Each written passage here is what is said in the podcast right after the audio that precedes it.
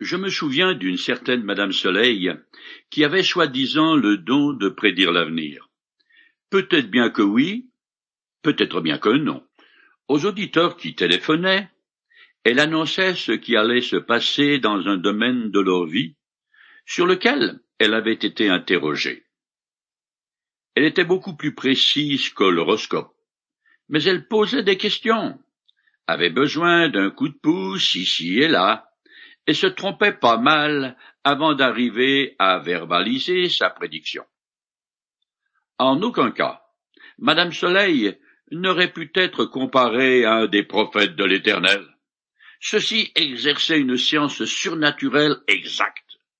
Beaucoup d'événements de la vie de Jésus ont été annoncés dix siècles avant qu'il ne naisse. Le fait qu'il serait trahi par un proche pour une somme modique, a été prophétisé en deux temps. D'abord, mille ans avant Jésus-Christ, le roi David écrivit un psaume dans lequel il dit Celui-là même, avec qui j'étais en paix, qui avait ma confiance et qui mangeait mon pain, lève le talon contre moi. Puis, cinq siècles plus tard, le prophète Zacharie écrivit Je leur dis, si vous le trouvez bon, Donnez-moi mon salaire. Et ils pesèrent pour mon salaire trente cycles d'argent. L'Éternel me dit, Jette-le au potier, ce prix magnifique auquel ils m'ont estimé. Et je pris les trente cycles d'argent, et je les jetai dans la maison de l'Éternel, c'est-à-dire le temple, pour le potier. L'évangile de Matthieu raconte alors l'un des douze apôtres, appelé Judas Iscariote, alla vers les principaux sacrificateurs, c'est-à-dire les prêtres dirigeants de la nation d'Israël. Et Judas dit, Que voulez-vous me donner? Et je vous le livrerai. Et ils lui payèrent trente pièces d'argent. Plus tard, voyant que Jésus était condamné, Judas se repentit. Il jeta les pièces d'argent dans le temple. Et alla se pendre. Les principaux sacrificateurs les ramassèrent, et après avoir délibéré, ils achetèrent avec cet argent le champ du potier pour la sépulture des étrangers. La sixième prophétie importante concernant le Messie prédisait qu'il souffrirait pour expier les fautes des hommes. Sept cents ans avant Jésus, notre Seigneur Ésaïe écrivit mais il était blessé pour nos péchés, brisé pour nos iniquités, le châtiment qui nous donne la paix est tombé sur lui. Et c'est par ses meurtrissures que nous sommes guéris. Nous étions tous errants comme des brebis, chacun suivait sa propre voie. Et l'Éternel a fait retomber sur lui l'iniquité de nous tous. L'apôtre Pierre exprime la rédemption en ces termes. Lui, qui a porté lui-même nos péchés en son corps sur le bois. Lui, par les meurtrissures duquel vous avez été guéris, car vous étiez comme des brebis errantes. Lorsqu'on demande aux Juifs de qui il est question dans le passage d'Ésaïe, ils répondent que c'est la nation d'Israël, ce qui n'a aucun sens. En tout cas, c'est exactement de cette manière que s'est terminée la vie terrestre du Christ avant qu'il triomphe de la mort par sa résurrection. C'est encore Ésaïe qui a prédit qu'à sa mort, le Messie serait associé à des hommes méchants et un riche. Je cite le passage. On a prévu son sépulcre parmi les méchants, mis son tombeau avec le riche, quoiqu'il n'eût point commis de violence, et qu'il n'eût point eu de fraude dans sa bouche. Normalement, le corps du Christ aurait dû être jeté dans une fosse commune avec les autres criminels. Mais Dieu avait décidé qu'il en serait autrement, ce que confirme l'évangile de Matthieu, que je lis. Avec Jésus-Christ furent crucifiés deux brigands, l'un à sa droite et l'autre à sa gauche. Joseph se rendit vers Pilate, gouverneur de la Judée, et demanda le corps de Jésus. Joseph prit le corps, l'enveloppa d'un linceul blanc, et le déposa dans un sépulcre neuf qu'il s'était fait tailler dans le roc. Une huitième prophétie extraordinaire annonçait que le poids de la rébellion des hommes serait placé à la croix sur le Christ et que Dieu le Père, dans sa sainteté, l'abandonnerait. Mille ans avant Jésus-Christ, le roi David écrivit un autre psaume messianique que je cite. Mon Dieu, mon Dieu, pourquoi m'as-tu abandonné? Et t'éloignes-tu sans me secourir, sans écouter mes plaintes? Or, voici ce que rapporte l'évangile de Matthieu alors que le Christ était sur la croix. Jésus s'écria d'une voix forte, Mon Dieu, mon Dieu, pourquoi m'as-tu abandonné? Une neuvième prophétie, écrite par David, prédisait que le Messie mourrait crucifié, et que ses bourreaux se partageraient ses vêtements en les tirant au sort. Je la lis. Je suis comme l'eau qui s'écoule, et tous mes os se séparent. Ma force se dessèche comme l'argile, et ma langue s'attache à mon palais. Tu me réduis à la poussière de la mort. Une bande de scélérats rôde autour de moi. Ils ont percé mes mains et mes pieds. Je pourrais compter tous mes os. Eux, ils m'observent, ils me regardent, ils se partagent mes vêtements et ils tirent au sort ma tunique. Ce qui est remarquable, c'est qu'à l'époque de David, la mort par crucifixion était inconnue, mais que cette description correspond parfaitement à un tel supplice. Les os sortent de leurs articulations, la sueur est abondante, les forces disparaissent et la soif est intense. L'évangile de Jean rapporte les soldats après avoir crucifié Jésus, prirent ses vêtements, et ils en firent quatre parts, une part pour chaque soldat. Ils prirent aussi sa tunique, qui était sans couture, d'un seul tissu depuis le haut jusqu'en bas.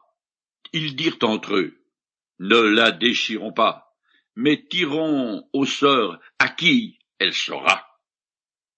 En dixième lieu, je voudrais citer deux prophéties de David et Zacharie, comme quoi les os du Christ ne seraient pas brisés, mais qu'ils seraient transpercés. Je les lis.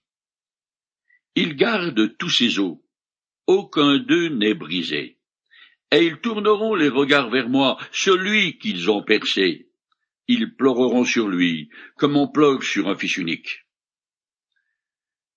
La tradition, comme l'Évangile confirme, que c'est bien ainsi que tout s'est passé. Je lis le passage. S'étant approché de Jésus, et le croyant déjà mort, le soldat ne lui rompit pas les jambes. Mais l'un lui perça le côté avec une lance. La onzième prophétie annonçait qu'il donnerait une boisson amère au Messie en croix. Mille ans avant Jésus-Christ, le roi David écrit ils mettent du fiel dans ma nourriture, et pour apaiser ma soif, ils m'abreuvent de vinaigre. Et l'évangile de Matthieu confirme, ils lui donnèrent à boire du vin mêlé de fiel. La douzième et dernière prophétie que je veux partager prédit que le Messie ne demeurera pas mort, et que son corps ne se décomposera pas. Dans un psaume, encore écrit par le roi David, il est dit tu ne livreras pas mon âme au séjour des morts. Tu ne permettras pas que ton bien-aimé voie la corruption. Dans le livre des actes des apôtres qui fait suite à l'évangile de Luc, et après l'événement qu'on appelle la Pentecôte, l'apôtre Pierre fait un discours au peuple juif et se réfère au psaume précédemment cité lorsqu'il dit c'est la résurrection du Christ que David a prévu et annoncé en disant qu'il ne serait pas abandonné dans le séjour des morts, et que sa chair ne verra pas la corruption. Comme j'ai déjà eu l'occasion de le dire, c'est la résurrection du Christ qui est la pierre d'angle du christianisme. Plus tard, lors de l'étude du livre des psaumes, nous verrons la prophétie affirmant que le Messie sera Dieu fait homme. Cette révélation, toujours sous la plume de David, est souvent citée dans le Nouveau Testament. Finalement, il y a une autre prophétie qui est des plus étonnantes dans le livre de Daniel, écrite 400 ans avant Jésus-Christ. Elle fixe le jour exact où le Messie sera mis à mort. Ces quelques exemples saillants que je viens de parcourir rapidement donnent à mon avis suffisamment de crédits aux textes sacrés pour qu'on leur fasse entièrement confiance. Tout au long de cet exposé prophétique, vous pensez peut-être à Madame Soleil qui prétendait avoir un contact privilégié avec l'au-delà et pouvoir, entre autres, prédire l'avenir. Le phénomène n'est pas nouveau, bien sûr. Depuis la nuit des temps, les païens pratiquent le culte des morts, Or, une de ses caractéristiques est d'essayer d'entrer en relation avec les disparus pour obtenir d'eux des révélations d'outre-tombe. De nos jours, un nombre considérable de gens et même de soi-disant chrétiens évoquent les esprits, soit parce qu'ils veulent à tout prix garder le contact avec leurs morts, ce que je comprends, soit parce qu'ils voudraient recevoir des lumières sur l'avenir, une forme d'aide sur des décisions à prendre, leurs affaires d'amour, d'argent, ou encore une protection.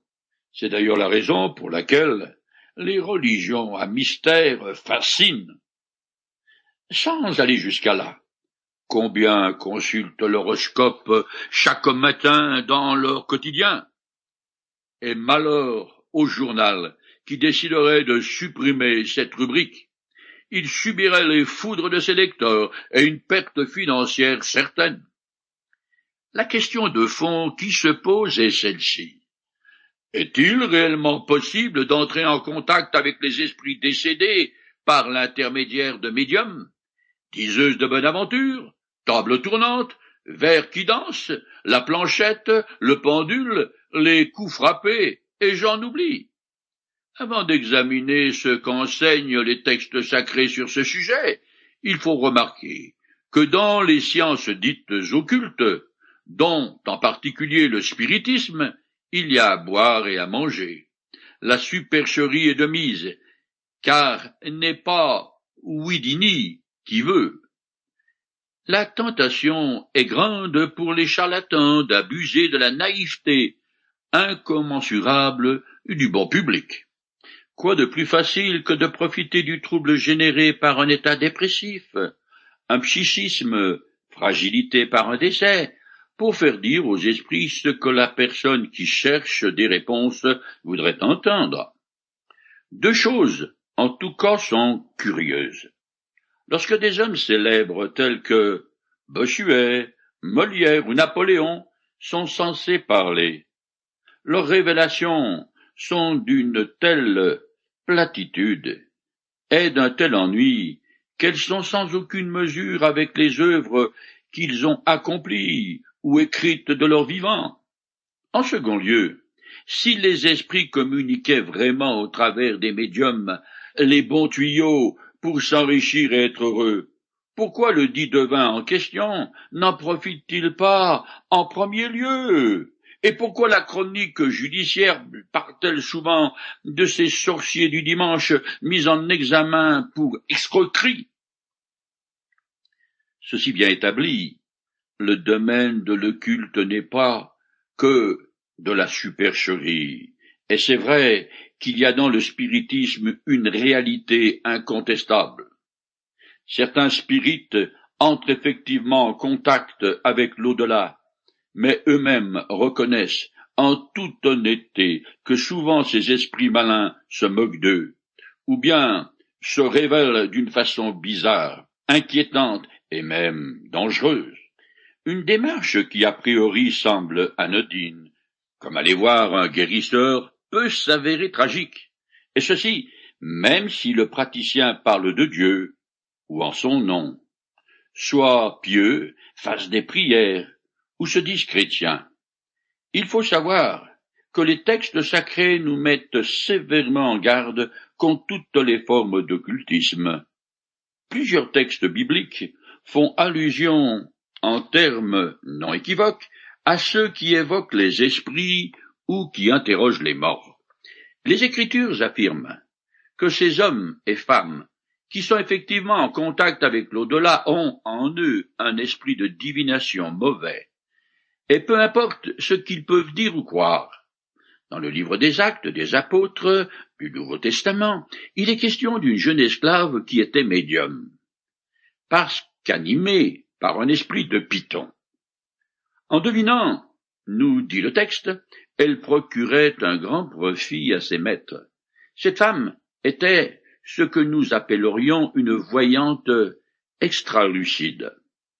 Son activité n'est pas de la supercherie et peut s'avérer extrêmement lucrative.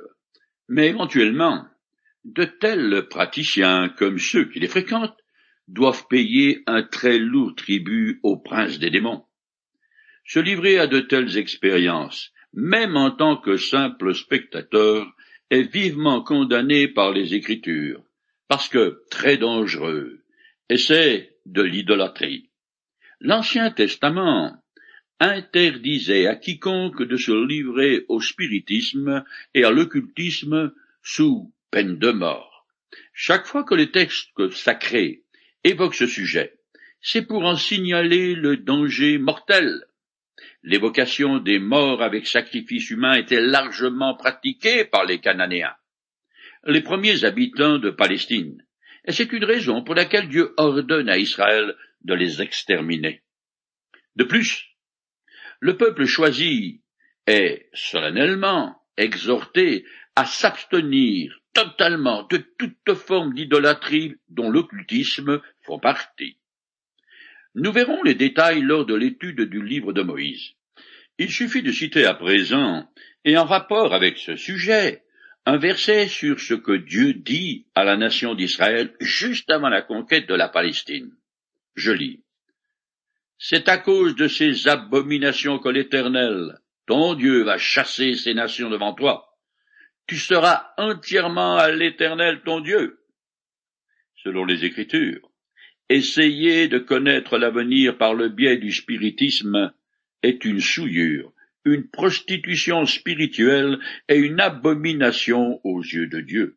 L'occultisme, la divination, l'astrologie sont tout aussi pernicieuses, car ils mettent également en jeu des mauvais esprits, des démons, en somme. Le recours aux morts est une idolâtrie, même si ces disparus étaient de leur vivant affublés de vertu et d'une grande spiritualité. Les Écritures répètent fréquemment Tu aimeras ton Dieu de tout ton cœur, et tu le chercheras, tu le serviras, lui seul. Tu n'auras pas d'autre Dieu devant ma face. Se tourner vers les créatures quelles qu'elles soient, c'est un crime de lèse-majesté c'est outrager le seul Dieu souverain. Ceux qui sont qualifiés de saints sont comme n'importe quel mort. Ils ne sont ni imbus de la connaissance divine, ni partout à la fois, ou omniprésents, ou omniscients, qui sont des attributs uniquement divins. Comment donc pourraient-ils entendre et exaucer toutes les prières qui à la fois montent vers eux de tant d'endroits divers? Le Seigneur seul est capable de faire cela parce qu'il est le Tout-Puissant. Pour conclure ce paragraphe, je voudrais insister une fois encore sur le caractère dangereux de toute forme d'occultisme parce qu'elle engage des esprits méchants, c'est-à-dire les démons et non pas les défunts. Beaucoup de gens trouvent une grande consolation à la pensée que leurs disparus continuent à les voir et à les suivre dans leurs mouvements. Ils essayent, par le biais d'un médium, de raccommoder une intimité brusquement interrompue. Si touchante que soit cette démarche, force nous est de constater que selon les Écritures, il n'en est absolument pas ainsi. D'après un passage de l'Évangile de Luc, les morts qui sont en attente de jugement sont déjà cloîtrés dans un lieu de tourment doux, on ne sort pas. Quant aux croyants décédés, ils sont dans la joie de leur maître, Comme dit un autre passage de l'Évangile, ils ont quitté définitivement ce monde de larmes et n'ont absolument plus rien à voir avec ici-bas. De plus, ils ne se prêteraient évidemment pas à un commerce avec les vivants, si fortement interdit par les Écritures. Une fois dans l'au-delà, c'est la fin de toute relation humaine terrestre. Je voudrais maintenant me tourner vers un sujet entièrement différent. Si le christianisme, tel qu'il est défini dans la parole de Dieu, est véridique, il devrait faire une différence dans le comportement de ceux qui sont des disciples du Christ. Suite à une rencontre personnelle avec le Seigneur Jésus, le croyant devrait vivre une transformation intérieure. Mais est-ce une preuve que la Bible est la parole de Dieu? Oui et non. À moins d'être en face d'un manipulateur notoire, je ne peux pas contester l'expérience personnelle que quelqu'un dit avoir eue. Par contre, la lecture, l'évaluation, l'interprétation que j'en fais peut poser problème. Dans tous les systèmes religieux, on constate des témoignages de vie transformée. Je me souviens que, jeune étudiant, j'avais rencontré un mormon. Bon père de famille, comme il se doit, et il me raconta qu'au préalable, il menait une vie de bâton de chaise, totalement dépravé, livré à la boisson, ayant abandonné femme et enfants. Après sa conversion, il devint sobre et responsable, un citoyen modèle en quelque sorte. Ce phénomène n'est pas si étonnant. En effet, la plupart des religions offrent une structure, un cadre dans lequel certains types de personnalités s'épanouissent en menant une vie balisée, pour ne pas dire étroite et légaliste. Aucun mal à cela si le système permet de sortir de l'ornière du vice et du désordre. Il faut seulement bien faire la distinction entre les formes extérieures d'une vie même exemplaire et un cœur renouvelé. Ainsi, un grand nombre de ceux qui ont fréquenté une église toute leur vie, observant scrupuleusement chacune de ses prescriptions, sont pervertis parce que leur âme n'a pas été touchée mais s'il rencontre le Christ dans une relation personnelle avec lui, alors les rites extérieurs font place à une vie transformée, riche et bienfaisante. Alors là oui, c'est un témoignage de la puissance régénératrice de la parole de Dieu.